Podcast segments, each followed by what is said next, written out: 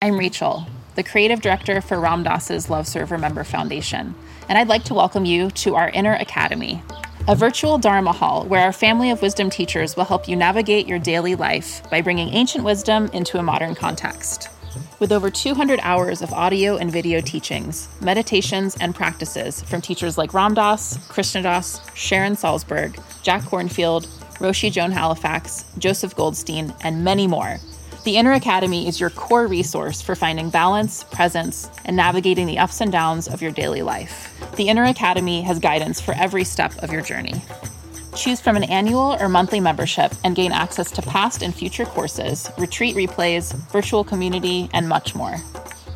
If you've been familiar with Love Serve Remember Foundation for a while, you'll know that most of our offerings are given freely or on a sliding scale basis. So when you subscribe to the Inner Academy, you're paying it forward and bolstering our ability to continue creating accessible offerings for all in the future, as Ram Dass wished for us to do. Be here now and start your journey with Ram Dass's Inner Academy today. For more, visit ramdass.org forward slash inner academy. Teaching meditation can be a deeply rewarding experience.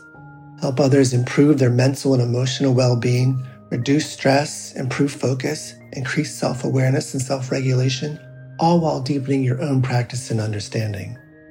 Join acclaimed author, Buddhist teacher, and Emmy Award winning musician David Nichtern on Tuesday, May 28th at 6 p.m. Eastern Time for a free online discussion on teaching meditation in Dharma Moon's renowned mindfulness meditation teacher training program. Get certified by Dharma Moon to teach meditation lead group practice sessions, and work with individual students. Visit dharmamoon.com slash be here now for more info and to reserve your spot for the free online event with David Nichtern on May 28th. Worried about letting someone else pick out the perfect avocado for your perfect impress them on the third date guacamole? Well, good thing Instacart shoppers are as picky as you are they find ripe avocados like it's their guac on the line. They are milk expiration date detectives. They bag eggs like the 12 precious pieces of cargo they are. So let Instacart shoppers overthink your groceries so that you can overthink what you'll wear on that third date. Download the Instacart app today to get free delivery on your first three orders while supplies last. Minimum $10 per order. Additional terms apply. There's so many things that we can do out of our privilege that's invisible to us. And so then out of our loving kindness, can we seek repair, knowing mm-hmm. that we're going to make mistakes and missteps and allow that to protect us, that that devotion to loving kindness, that eventually we can win one another's trust.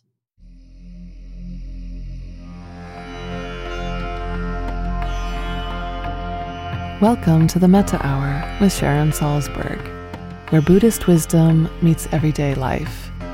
This podcast is brought to you by the Be Here Now Network and features interviews with the top leaders, teachers, and thinkers of the mindfulness movement and beyond. For more information, visit BeHereNowNetwork.com backslash Sharon.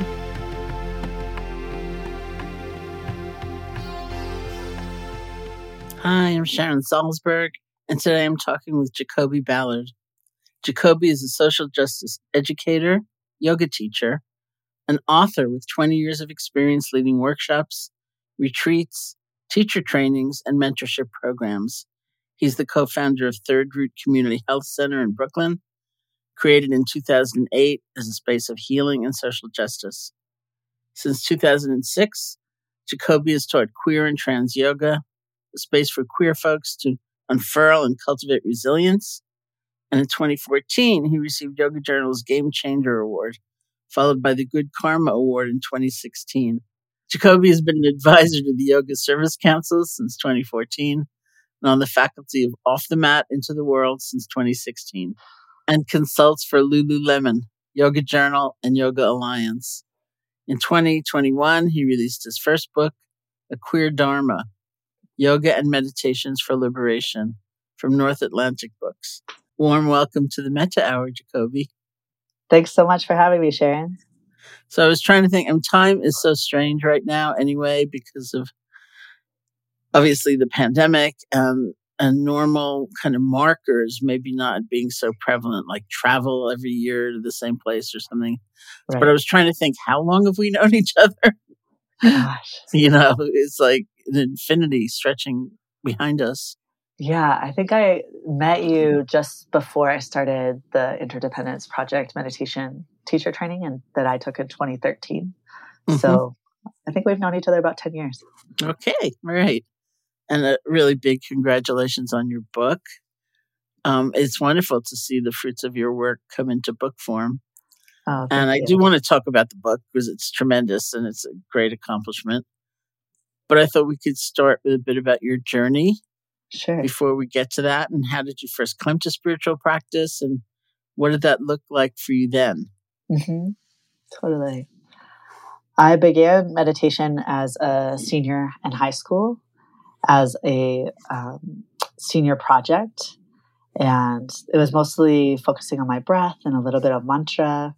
Um, and about two years later, um, I was mandated to take yoga by the registrar at my small college, um, which was because it was my last option to fulfill a wellness credit on campus. Um, I would say my meditation experience in high school, I was both a three sport athlete and also by that time I had been surviving um, bullying based on my gender identity and queerness for about six years. Um, so meditation made me an unstoppable free throw shooter, and less consciously to myself, it enabled me to survive the bullying. Um, just teaching me that there's something inside that can't be harassed, that um, uh, can withstand people people around me and their their thoughts about me. Um, and then, having been an athlete, uh, encountering yoga asana practice, um, I was I was taught by this 70 year old woman named Lillian, and um, a couple of different things about learning yoga asana from a 70 year old. One is that she had lived a whole life and had you know a ton of life experience uh, before me, um, and yoga had totally transformed her life. Which, which I just note that because it's very different than like being uh, taught for the first time by like a 25 year old that's just graduated from a yoga teacher training. Um, and and also you know i was coming into yoga asana as having been a three sport athlete and lillian could do things with her 70 year old body that just confounded me and my 20 year old body. And so that was like intriguing and interesting. She also um, offered yoga in a really gentle way. She was trained in hatha yoga um, which is not like pumping out the vinyasas and, and breaking a sweat necessarily, but more deeply um, becoming aware of the body, which is, um, I realized through her classes that my primary um, relationship with my body before that had been really forceful and getting it to achieve different things. Um, so that, that that was the start of my practice. Um, that same yoga teacher, she led a Zen meditation group um, uh, in Waterville, Maine, um, on Sunday mornings at 8 a.m., which I, as a college student, went to for my sophomore through senior years um, not the typical hour for a college student to meditate. Um, but that was also some of the beauty of it, and um, as well as uh, teaching me the individual practice, it also taught me a lot about sangha because we would follow a sitting, then walking, then sitting meditation format, and then we would all have tea together. And it was just amazing the different people had, had, that were brought together through the meditation practice from woodworkers to plumbers to university administrators and professors to me as a student. And then there was also a high school student that came sometimes. And so, you know, we were all there for one practice coming from really different places of life, but I felt a commonality with each other. I feel really grateful for that experience of Sangha early on.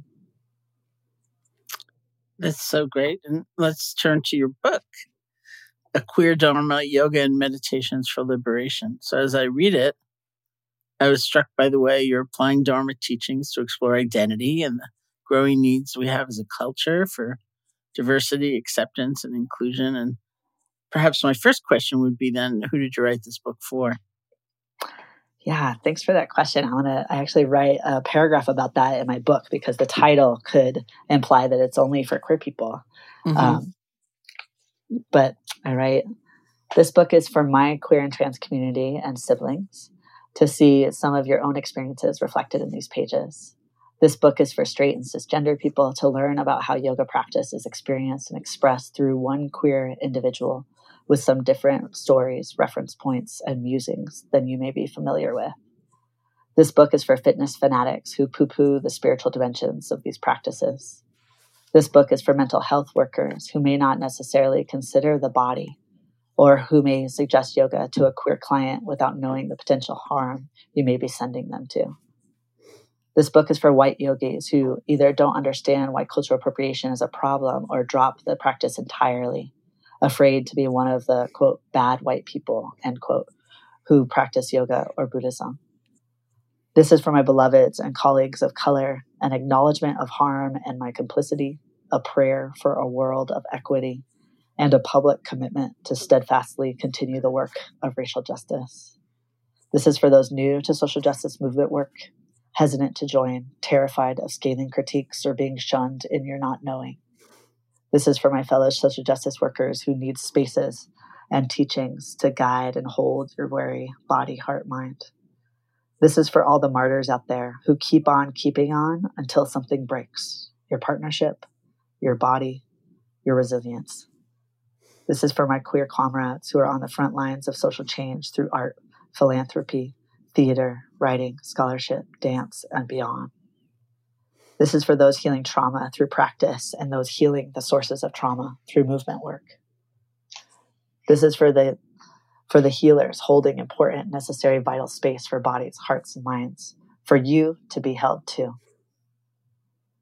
This is for elders who have been grappling with, navigating, and exploring these teachings for many decades. And this is for the young ones, including and beyond my own beloved Giuseppe Nova, who inherit the work we have done and the beautiful bodies of practice and communities of belonging we have created, as well as our missteps and our failures.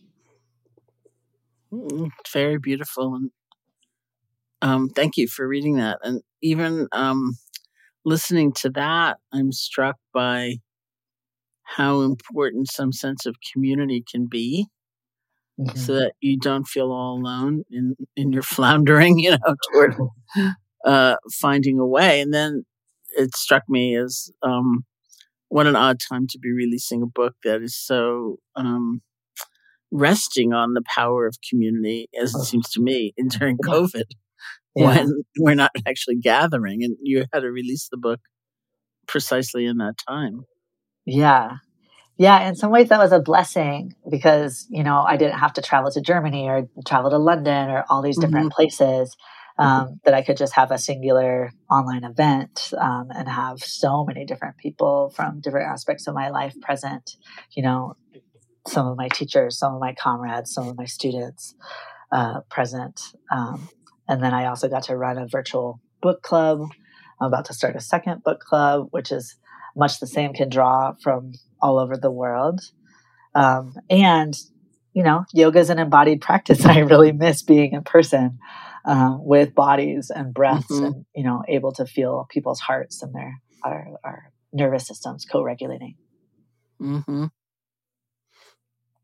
i'm calling on your subtitle of the book um, and this is actually a very uh, profound question i think we can get into for a long time with a lot of different dimensions i'm curious about your perspective on how the path and if the path toward liberation might look different for individuals whose gender identity or race or sexuality has not been honored by mainstream culture and also those folks who've been facing trauma and injustice because of it. And I ask that, as you know, um, from lots of different angles, including loving kindness practice, which is so important in my own work and my own practice. And um, the thousands of times I have been asked, why should I try to have loving kindness toward them? You know, they don't yeah. think I should exist. Mm-hmm. So it's uh, not only loving kindness, but um, uh, in part, you know, loving kindness and, and those other elements of the path about acceptance and so on. Yeah. Yeah, I think you know there's a deep understanding of suffering and and liberation from anyone who's been targeted by systems of oppression and injustice. The sense of what love is and what love is not.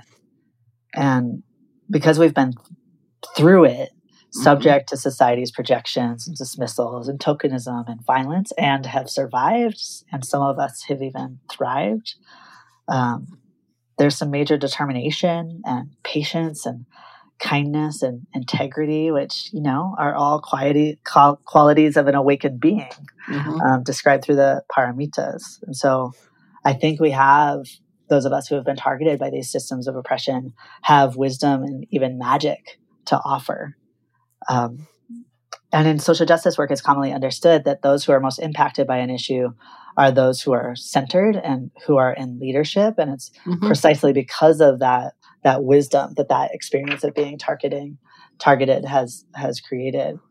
Um, but at the same time, right, there's some healing to do along the way. um, mm-hmm. If we've been experiencing um, incessant injustice and, and ancestral trauma, um, that if we don't do that healing, then we're going to create havoc in our relationships, in our movements, in our sanghas. Um, so there's there's a balance there, and in terms of the like question of like how do I love the oppressor, right? Mm-hmm.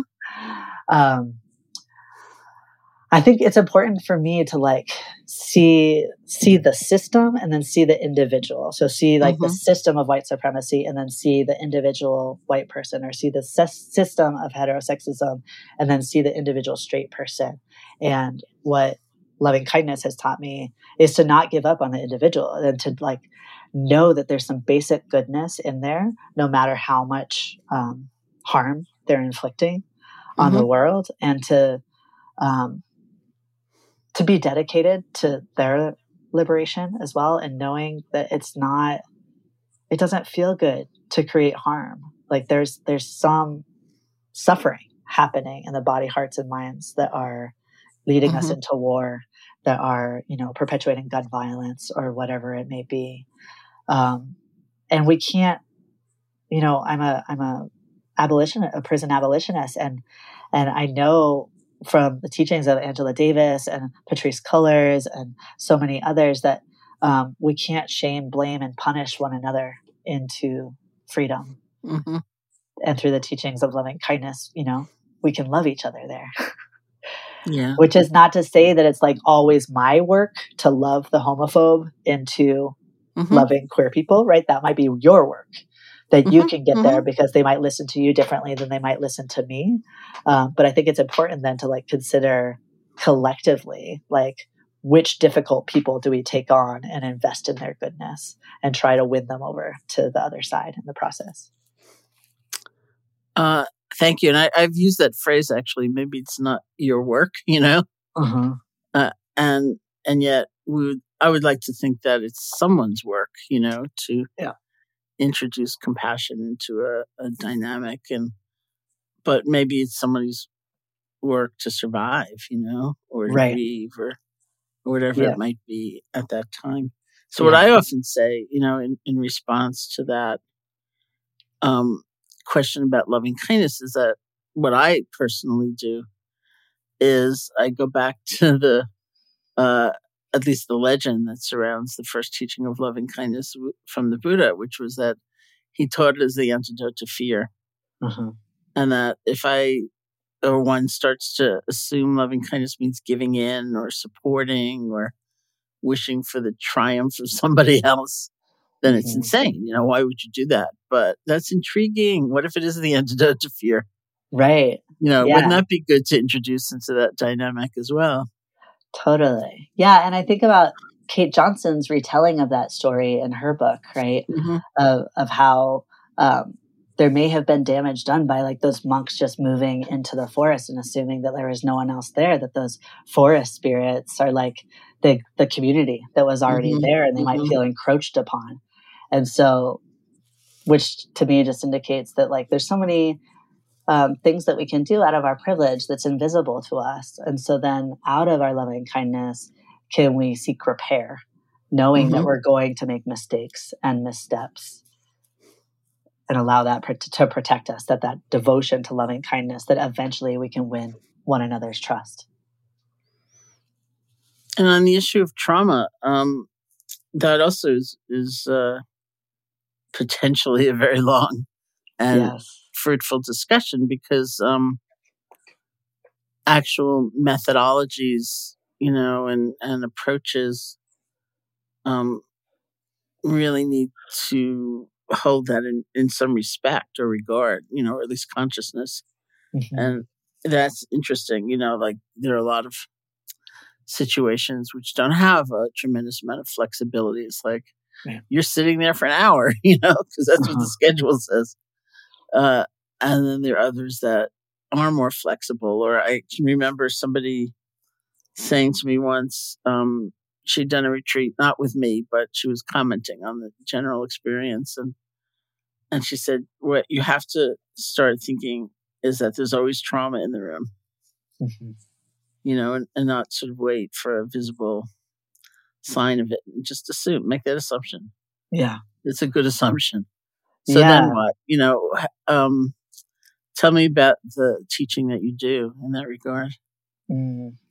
Yeah, that's also how I approach any room that I teach on is to anticipate that there's that there's trauma here, there's harm here, there's dynamics of systemic oppression present in the retreat space, even as we're trying to practice harmlessness and integrity. Um, so I try to just speak to it and make it part of the offering.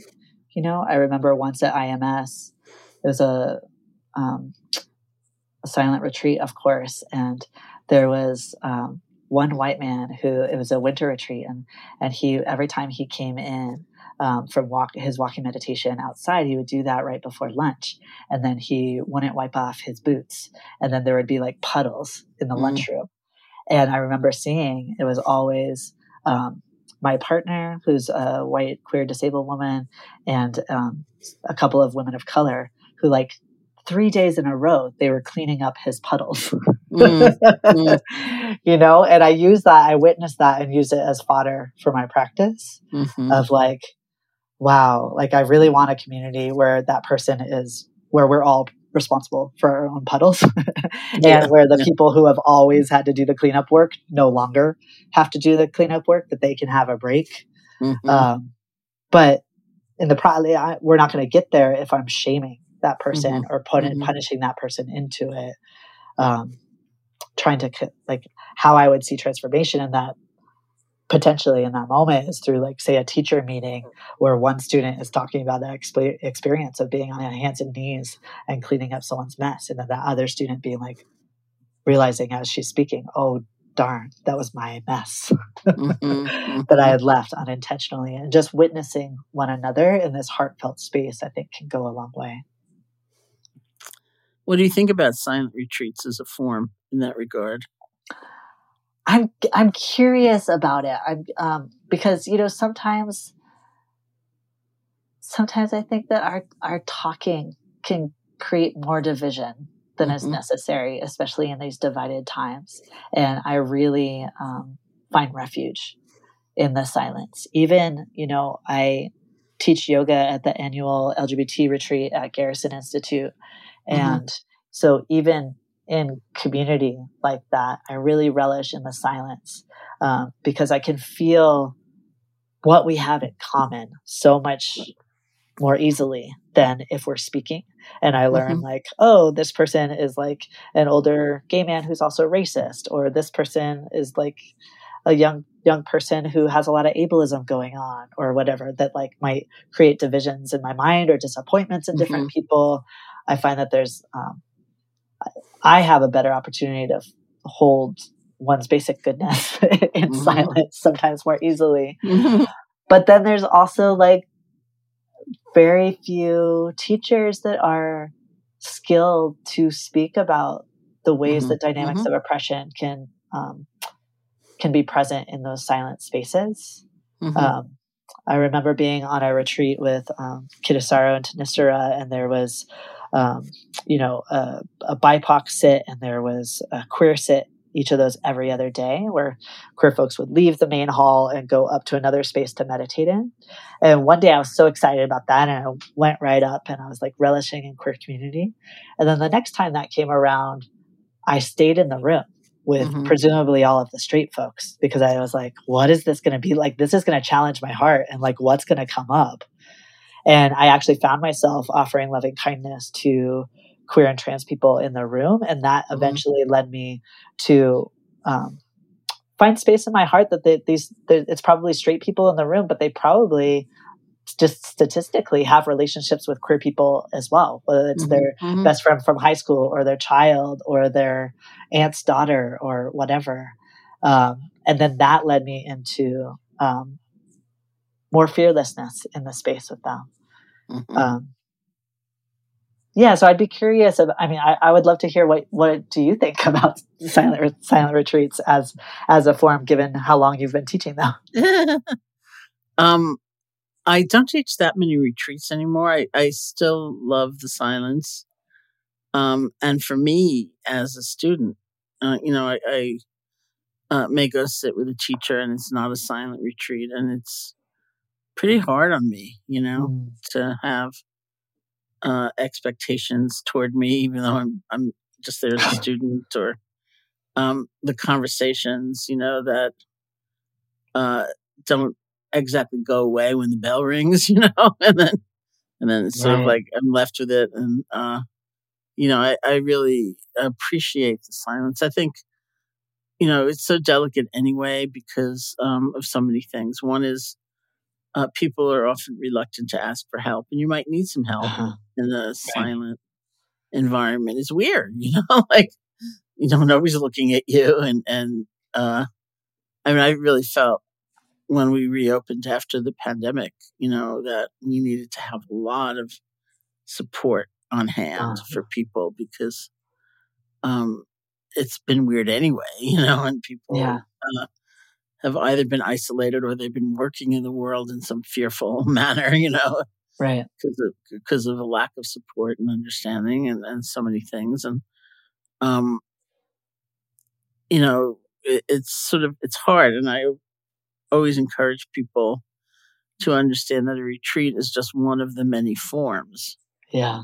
And if you just had you know, some terrible experience and barely processed it, it's not the time, most likely, mm-hmm. to go off to a place where no one's going to be talking to or looking at you, or mm-hmm. you know, uh, it's just going to be like a pressure cooker. Right. Um, you know, so to be able to say, I, I want everyone to feel empowered in a way to say, uh, this seems like the time. This doesn't seem like the time. This seems right. like maybe it'd be better if I stayed home and sat every day for an hour or, you know, 15 right. minutes or whatever it is. Um, and that it's that kind of flexibility that mm-hmm. uh, when I think of what I know of something like trauma informed mindfulness or mm-hmm trauma informed yoga, a lot of it has to do with that kind of flexibility so that people yeah. don't feel I've got to fit into this mold now and I'm failing. Yeah. Yeah. I remember Larry Yang at a retreat speaking um, when he was initiating Noble Silence. He, it was at an LGBT retreat and he was talking just the context that he offered was so useful to say, you know, many of us here have been silenced mm-hmm. in this world out of systems of oppression. That is not what Noble Silence is trying to do. Mm-hmm. We're trying to give you space. Um, and if you find it oppressive, please reach out because it's likely that your history is coming up here. And mm-hmm. that there's nothing wrong with that happening. We're here to support you if that happens. But the intention is space rather than silencing. Mm-hmm. mm-hmm. That's great. So let's go back to your book for a moment and yeah. Um, the first half covers a wide range of teaching, starting with acceptance and anger. So let's talk about acceptance and anger. yeah, well, you know, I find that whenever I teach the Brahma Viharas, and I started studying and then teaching them because of your book, Loving mm-hmm. Kindness, mm-hmm. um, acceptance, anger, and forgiveness always come up, um, especially amongst folks that are of targeted communities or social mm-hmm. justice activists, because in some key ways that the teachings of social justice and the teachings of acceptance and common culture around anger really differ. Mm-hmm. Um, I was trained in social justice where it's um, there's a f- common refrain that says acceptance is compliance with the systems of oppression. Mm-hmm. Mm-hmm. and that if you're not angry, you're not paying attention. Um, so there could be like a valuing of anger and rejection of acceptance amongst social mm-hmm. justice cultures. Whereas in many yoga and Buddhist communities, especially those that are primarily white, there can be an overvaluing of equanimity or acceptance and a dismissal or bypass around anger. Um, so I've really had to come to terms with that um, to grapple, to bring it to my teachers, to bring it to my cushion, and kind of my result is is those those chapters. I, I, think it's really important to speak to anger in mm-hmm. spiritual spaces, um, especially given the longevity of so many of the systems of oppression that have you know go back generations, um, and it can be such damage to silence one's anger. Mm-hmm. Um, and part of what I write about in the book, right, is that underneath anger is exhaustion and a broken heart.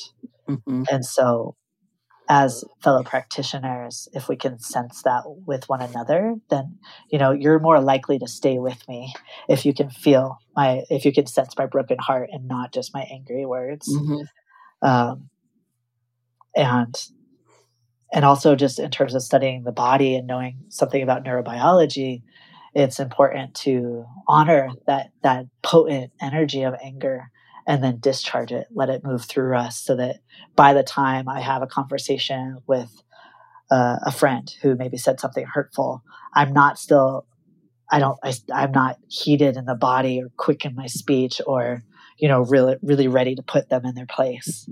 But I'm more coming from a place of a balanced and steady nervous system because I've done the discharge of that energy of anger. Um, but the wisdom of anger is so important. Um, and I think that's something that really gets lost in a lot of the stereotypes of, like, say, an angry black woman. Mm. That, that there's actually a wise black woman there too, right? And there's just a fear of the anger and um, fear of the black body that's that's present in our in our stereotype there. What I um, generally say is that underneath that feeling of anger is often a sense of helplessness. Mm and that's unbearable you know for most of us to feel and so yeah rather than then thinking what's the one even seemingly small thing i can do to not feel so helpless uh we can get lost in a kind of anger that is ultimately really damaging ourselves you know because yeah. it's so on fire yeah yeah, and our relationships, those closest, are yeah. probably going to be the most impacted by our anger if we're not, if we don't have practices to deal with it intentionally. Forgiveness, on, on the other hand, um, which you then move on to in the book, um, is very tricky. You know, the word itself is just like we just at the time we are recording this, um, we finished not too long ago uh, this 28 day challenge we do on my website through my website every February, and um, each time, you know, I, I, kind of just wait for the first question about forgiveness to come up. Even though I don't use the word, you know, and because it's so potent, and we have so many ideas. Uh, yeah. Maybe one of my favorite quotes is from Sylvia Boorstein, who said, "Forgiveness is not amnesia, mm. but we mm. think it should be." Uh, and so it's such a, a terrible, terrible struggle. So I wonder if you could say yeah. something about forgiveness. Yeah. Um, and I'll just copy your answer. um, yeah, I think what I've learned about it, I think uh, Gina Sharpe really is a has been a potent teacher for me and forgiveness. You know, a Asian and and Black teacher um, who says that um, it's refusing to to carry the burden of of resentment around because mm-hmm. that that would do my individual body some harm.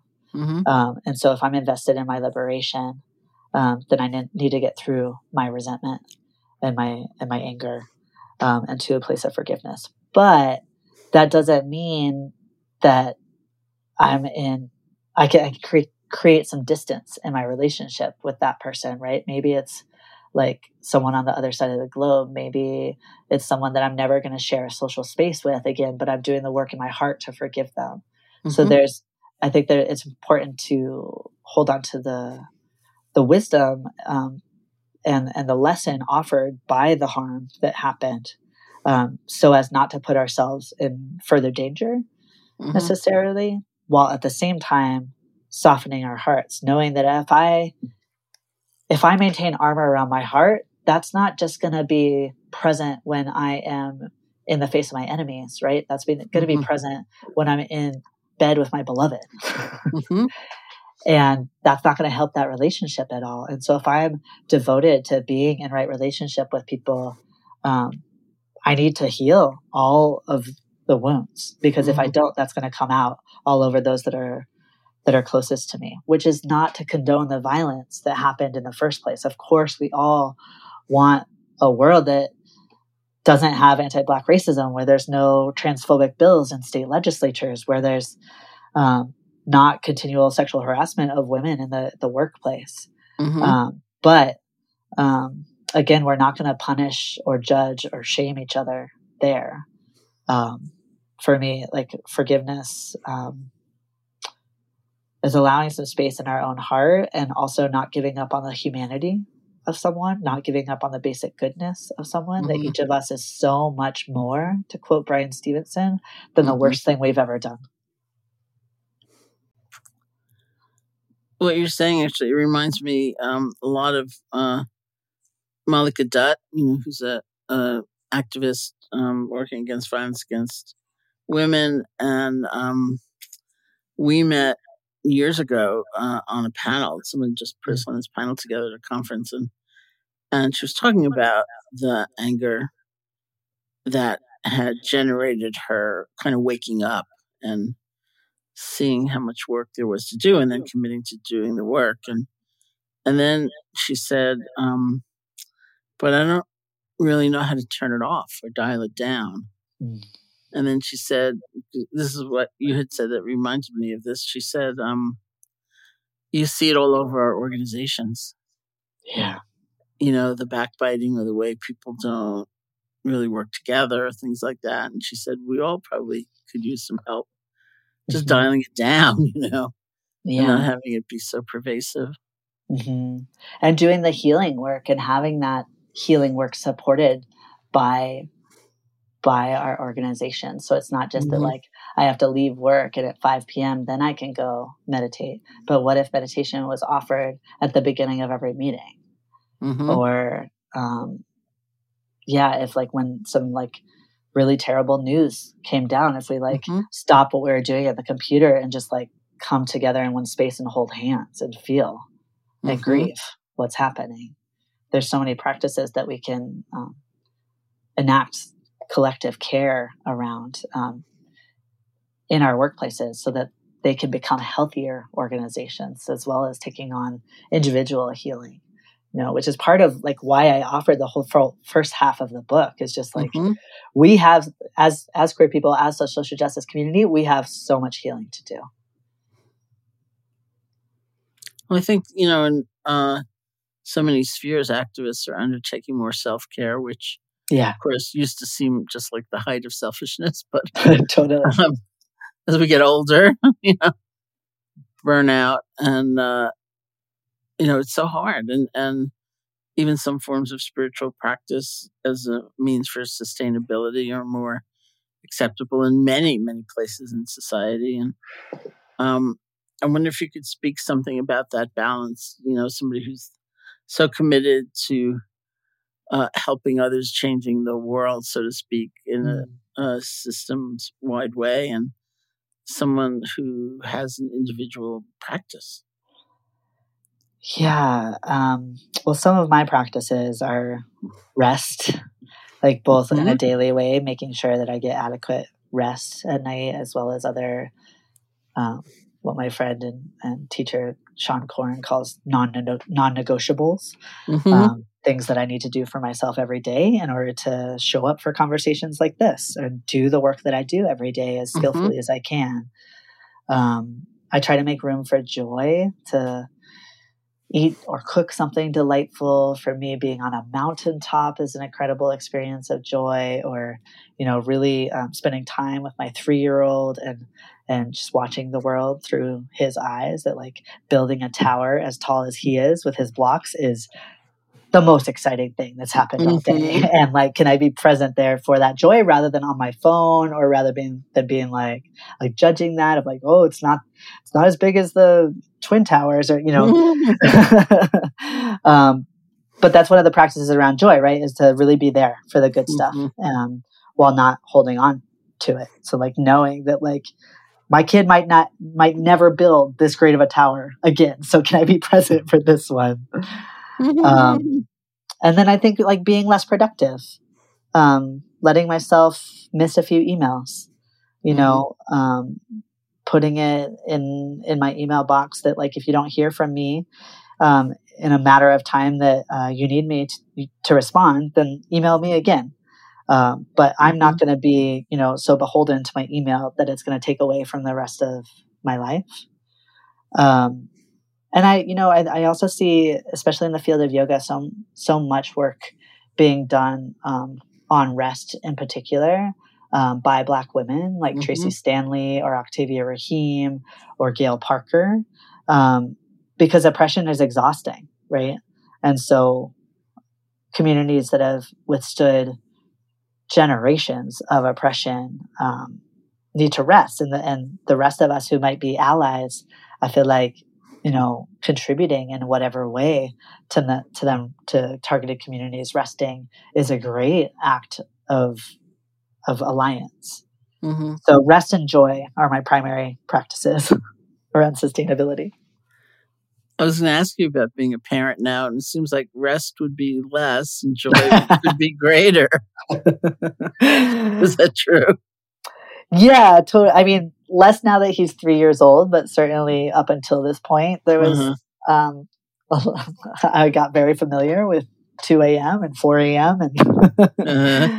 um, uh, yeah, both. I yeah, both joy is present every day, but also his frustration at like trying to do things that are like a little out of his developmental reach and getting frustrated um, or wanting to be really self-determined, but also still needing me. Mm-hmm. Um, I feel like my, my practice is put to the test mm-hmm. every day.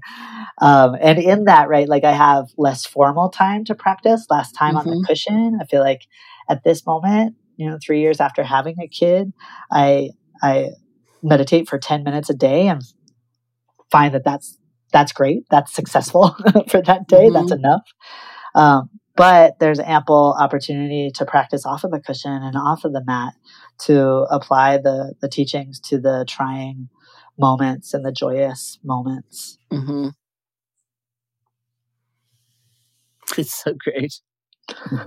um, you know these these last years have been so peculiar and so peculiarly hard. Um, and I keep hearing, of course, that the toll on mental health in general has mm. been severe and, and I wouldn't be surprised at all, you know. Yeah. Um and uh again, you know, for for uh groups of people who are subject to isolation anyway. Yeah. Uh, because of the story that is woven about them and who they are and yeah uh, I'm wondering what you see and, and how people are coming through this. Mm. yeah. I see our methods of how to connect with one with one another, at least in people that I'm closest to, has gotten much broader. Mm-hmm. Right? That like if I can't have dinner with my best friends, during Omicron um, surge, then mm-hmm. I can have dinner with them over a computer, you know, and virtual. Mm-hmm. But I think um, being committed to having time to connect and, and and finding creative ways to connect is so important to honor that we're as human beings we're really social mm-hmm. um, mm-hmm. and i think in that too we can there's we have a lot to learn from chronically ill people and disabled people um, and immunocompromised people that you know have had these practices in place before the pandemic and were really mm-hmm. prepared for for the pan- pandemic um, and um, and I think also it's it's opportunity to turn up the compassion and just um, rather than like judging or shaming people when they can't show up um, to a meeting or whatever it is, um, to just know that that's that's because the times we're living in are really hard, mm-hmm. and if we can really up the ante in our in our softness and bearing witness to one another's struggles, um, that lends itself to connectivity rather than leading into further isolation, as you're as you're saying. Mm-hmm. I know that in your book you give a lot of credit to uh, therapy in your own journey, which I suppose for a lot of people might still mean you know over Zoom or something like that uh-huh. these days. Yeah, and most people I know that are currently looking for a therapist, most therapists are like booked out right now because yeah, of the mental health needs yeah, in our world. And um, so most people looking for therapy, it's it's really hard, I think, especially folks who are looking, you know, for BIPOC practitioners specifically or disabled practitioners or have any kind of qualifications that they're looking mm-hmm. for.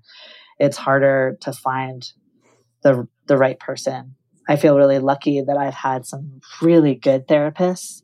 Mm-hmm. And I think part of that has come because I was skeptical of therapy um, to begin with, just and discerning, knowing that, um, uh, you know, gender dysphoria replaced gender identity disorder in the most mm-hmm. recent diagnostic and statistical manual. Uh, um, but it's uh, the state of being trans uh, as far as the DSM, is a mental disorder. It's gender dysphoria. Um, so I have to go this, through this thing with every therapist that we talk mm-hmm. about um, how I need them to say that I have gender dysphoria to be covered by insurance. Mm-hmm. But at the mm-hmm. same time, I need them to not believe that anything is inherently wrong with me because I'm right, trans. Right. Go for it. but I feel like my my social justice practice and my skepticism has really led me to find a really good mm-hmm. therapist mm-hmm. and several great therapists.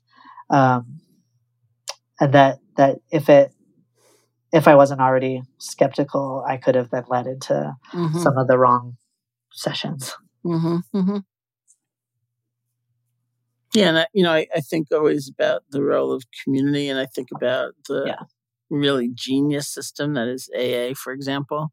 Yeah. Um, you know, with all those different elements. I, I know in uh, teaching sometimes somebody has told me some story, you know, it sounds really bleak, and I try to think what resources they have available to them to to help. And so every once in a while, I look at someone, kind of hopefully say, "Anyone drink?" You know, maybe you can go to Al-Anon. that um, you know between the fellowship and people being responsive to one another and the community and the practices you know it's a pretty great system yeah yeah totally and just the ways of being um, the the 12 step program uh, in, initiates people into, right? Of like not giving advice, mm-hmm. um, but offering one's own experience. I think there's such wisdom there. I'm always so excited when I have a student in recovery because they've already done such deep spiritual work. Yeah, yeah, yeah.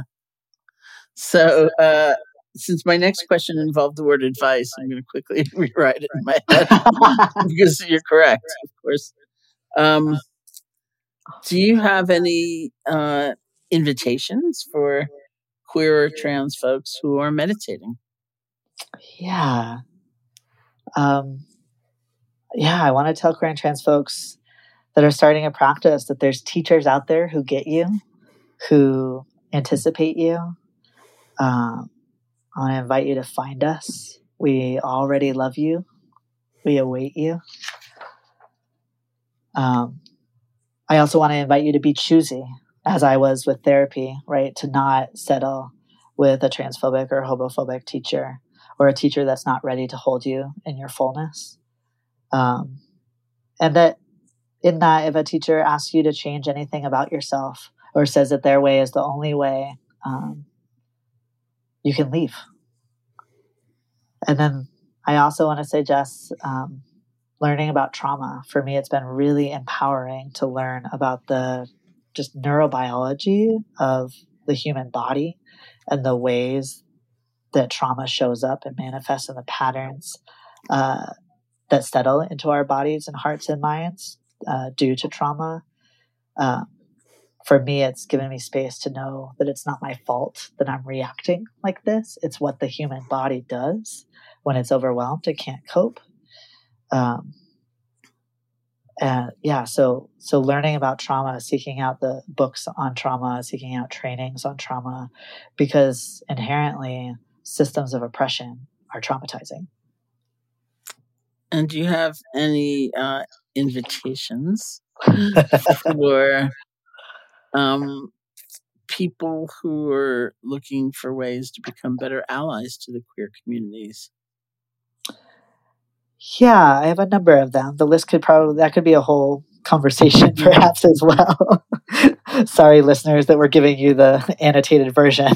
yeah, really. um, yeah, to folks who want to be better allies, there's 266 bills in state legislatures right now that dehumanize queer people. And we need you to intervene to get involved. Um, queer folks are generally um, leading the fight, and we're really overextended um, and overwhelmed um, at this latest wave of transphobia, especially although the the bathroom bills and the bills about trans athletes in, in high schools. Um, we need your help. Um, and we can't do it alone. It's likely the family members and the colleagues and the friends of folks who want to be allies that are perpetuating this harm. So look around you in your relationships and notice, you know, where can you invite someone into greater alliance as well who's perhaps been participating in in enacting harm. Um, and then you know i want to invite you to not let a single homophobic or transphobic joke slip in your presence. There's comedians who build their whole careers on that kind of humor, which is dehumanizing. Um, so I want to invite you to intervene in that, and and then getting involved with how does your kid's school deal with trans kids? What are the policies, and how can you, as another parent, support those kids? Um, or similarly, we need you to get involved at your parents' nursing home or assisted living place and ask about how queer elders and trans elders are treated and respected. Um, elder abuse is really rampant in our community. When people come out for their whole lives and then are forced back into the closet in their nursing home um, because of the culture of the nursing homes. Um, and then, you know, supporting our organizations. Look at the LGBT organizations in your area, learn about national projects like the Trans Justice Funding Project or Trans Legal Support um, Project. Um, support our organizations, support our leaders, support trans meditation teachers, trans yoga teachers. And then the last thing is just to educate yourself, to read my book. There, there's a Buddhist uh, book of um, essays written by trans and non binary folks called Transcending. Read that book watch the series Pose, watch the documentary Disclosure. Just keep immersing yourself, educating yourself in our culture. Fabulous. Thank you. Uh, and lastly, I would love for you to lead everyone listening in a guided meditation to close the conversation. Sure. Sure. In the in the name of joy, I want to invite us into a mudita practice. Um, so often our nervous systems are drawn towards uh, the suffering in the world that uh, I think we need to create a counterbalance to that by noticing the goodness, the beauty, the brilliance as well. Mudita practice does that for me. So be in, in your body, whatever way allows you to pay attention.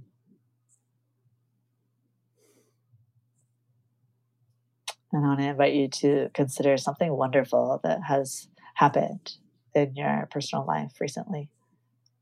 Whether it was a beautiful sunset, a child's laugh, something absolutely beautiful that you saw or heard.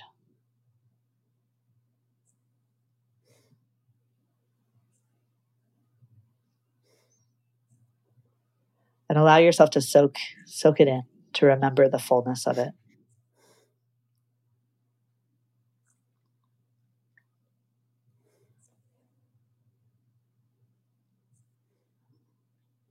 And then just offering to yourself, may this joy and success continue and grow.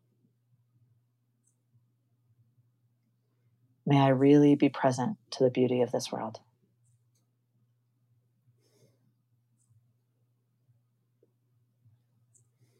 And when it's time to let it go, may I let it go.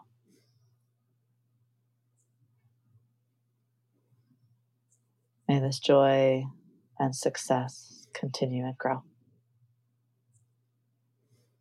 May I really be present to the beauty of this world. And when the time comes to let it go, may I let it go. And I just repeat that a few more times to yourself. If you want to edit any of the words, you're welcome to, so that's most resonant for you. May this joy and success continue and grow.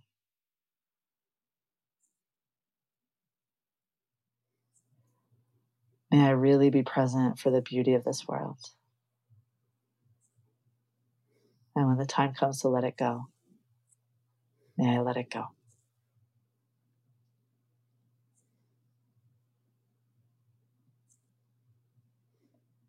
Repeating the words one more time in your heart.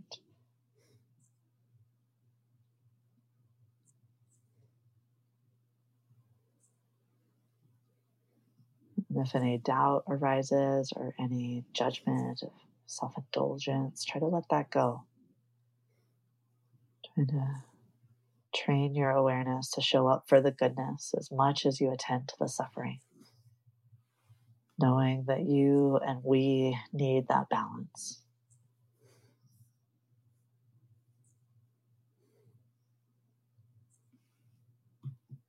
and allow yourself to sit for just another minute or so in silence. I want to invite you to soften your body in any way you can. Perhaps allow the corners of your eyes or the corners of your lips to form the slightest smile.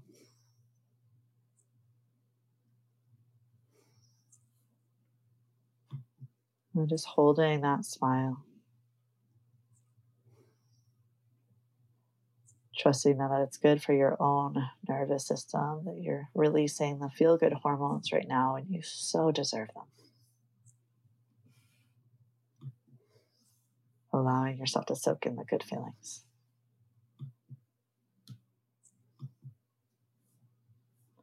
Whenever you're ready to transition out of this meditation, you might move, you might take a deep breath, you might take a bow, saluting these practices that have been handed down through generations, perhaps especially honoring those from South Asia, the cultures that these practices came out of, offering our gratitude. Thank you. Mm, thank you. It's really beautiful. Thanks, Sharon. Yeah, thank you so much for joining me today. To learn more about Jacoby's work, you can visit Jacoby Ballard, J A C O B Y B A L L A R D dot net, and get yourself a copy of his new book, The Queer Dharma, in paperback, ebook, and audiobook formats wherever books are sold. Did you read it? Did you read the audiobook yourself? I didn't, but I hired, um, we hired, I got to um, have final say on who was hired. And it's a black trans man from Brooklyn. So I'm oh, so oh, nice. excited that he's reading it. I read the meditations and the acknowledgements. Oh, oh, good. A big thank you to everyone listening. This has been the Metta Hour podcast from the Be Here Now Network. May you be safe, be happy, be healthy, and may you live with ease. Hey, folks. Thanks for listening. To learn more about Sharon and her ongoing teaching schedule, as well as online courses and a free guided meditation, check out her website at sharonsalzberg.com.